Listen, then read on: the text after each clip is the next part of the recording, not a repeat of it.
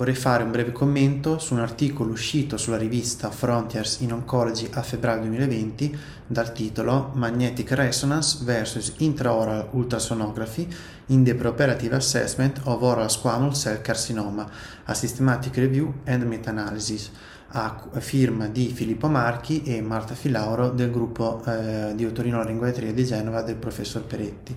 Lo scopo di questa meta-analisi è di analizzare l'accuratezza diagnostica di risonanza magnetica ed ecografia intraorale nella determinazione del DOI o del tumor thickness e confrontare poi questi dati con quelli ottenuti dall'esame istologico. Sono stati quindi selezionati ehm, due gruppi di studi eh, per quanto riguarda la review, eh, un gruppo che confrontasse i dati ottenuti da, del DOI o del tumor thickness di, in risonanza magnetica con quelli dell'esame istologico e un gruppo invece che confrontasse questi dati eh, tra l'ecografia intraorale e l'esame istologico. Nel complesso sono stati selezionati 9 studi per quanto riguarda la risonanza magnetica e 12 studi per quanto riguarda l'ecografia intraorale.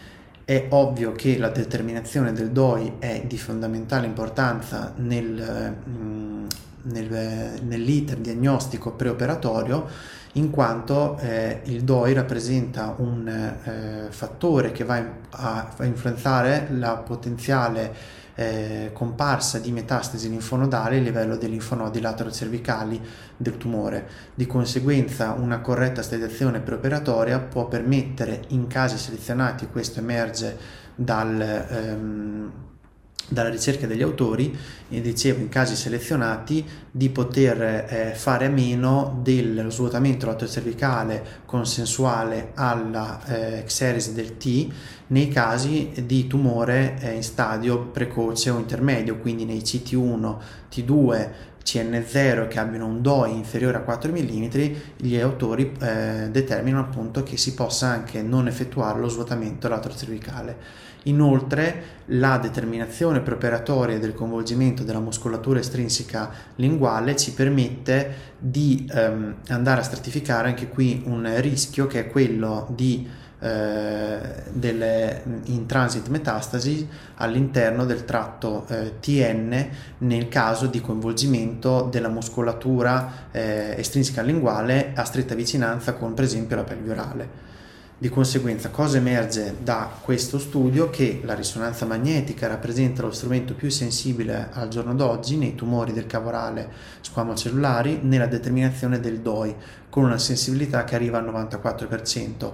Tale sensibilità aumenta in caso di utilizzo della macchina a 3 Tesla. La sequenza principale in cui è più idonea al riconoscimento del DOI è la T1 con mezzo di contrasto, in quanto sebbene la T2 sia la sequenza più anatomica, spesso tende a sovrastimare le dimensioni tumorali. Le controindicazioni all'esecuzione della risonanza magnetica sono date dalla claustrofobia, dalla mancata complex del paziente o dalla presenza di protesi metalliche non compatibili o di pacemaker. Inoltre, visto che parliamo di cavo orale, ricordiamoci che spesso sono presenti protesi eh, a livello endorale che rendono, eh, producono artefatti eh, durante l'esecuzione di questo esame. Per quanto riguarda invece l'ecografia intraorale, l'ecografia intraorale ci permette di andare a misurare in vari piani spaziali eh, più precisamente la lesione, ci permette di far eseguire al paziente eh, delle manovre dinamiche come la protrusione linguale o il gonfiare le guance e ci permette anche di studiare, per esempio nel caso di tumori della mucosa adeniana, tale lesione anche a livello cutaneo, nel senso dalla cute si visualizza la lesione eh, intraorale. Eh, alcuni la propongono anche eh, al, come tool, eh, come strumento intraoperatorio e c'è anche qualcuno che la propone come strumento sul campione ex vivo, quindi sul, direttamente sul campione istologico.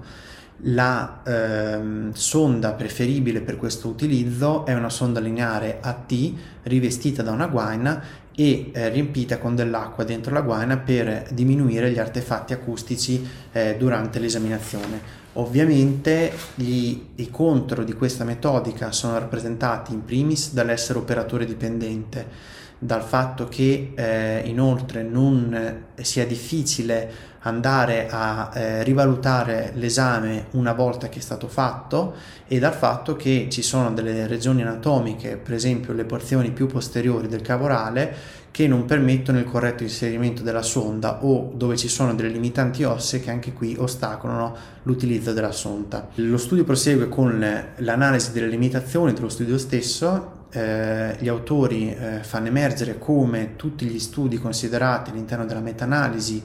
siano secondo il Grady System che valuta la bontà delle raccomandazioni cliniche studi di bassa qualità, non sono specificati se vi sono studi in doppio cieco, vi è un lungo periodo di arruolamento, quindi la, c'è la possibilità che durante il periodo eh, vengano sviluppate tecnologie che permettono una diagnosi più accurata, la corte dei pazienti è eterogenea tra i vari studi e anche la corte di patologie tumorali considerati sono eterogenee, in quanto ovviamente ci aspettiamo una maggior discrepanza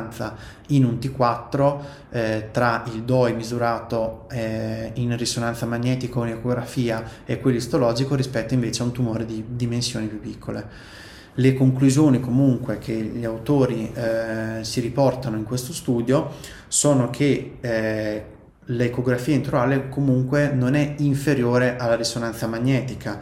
nei, nella valutazione dei tumori squamocellulari del cavorale e di conseguenza potrebbe, l'ecografia intraorale potrebbe rivestire in precisi casi selezionati un ruolo da protagonista soprattutto nei tumori piccoli, di piccole dimensioni, quindi di stadio eh, precoce intermedio, molto anteriori o della pelvi orale. Personalmente da grande appassionato e fautore dell'ecografia, dell'utilizzo dell'ecografia nella nostra disciplina, eh, sono convinto che grazie al rapporto costo-beneficio ottimale a una eh, spiccata d'utilità dell'ecografo e alla sua ampia diffusione eh, possa, l'ecografia intraorale possa ritagliarsi un ruolo anche a livello oncologico e eh, ci possa permettere di selezionare il trattamento migliore in base alle caratteristiche del tumore per fornire al paziente la migliore terapia possibile.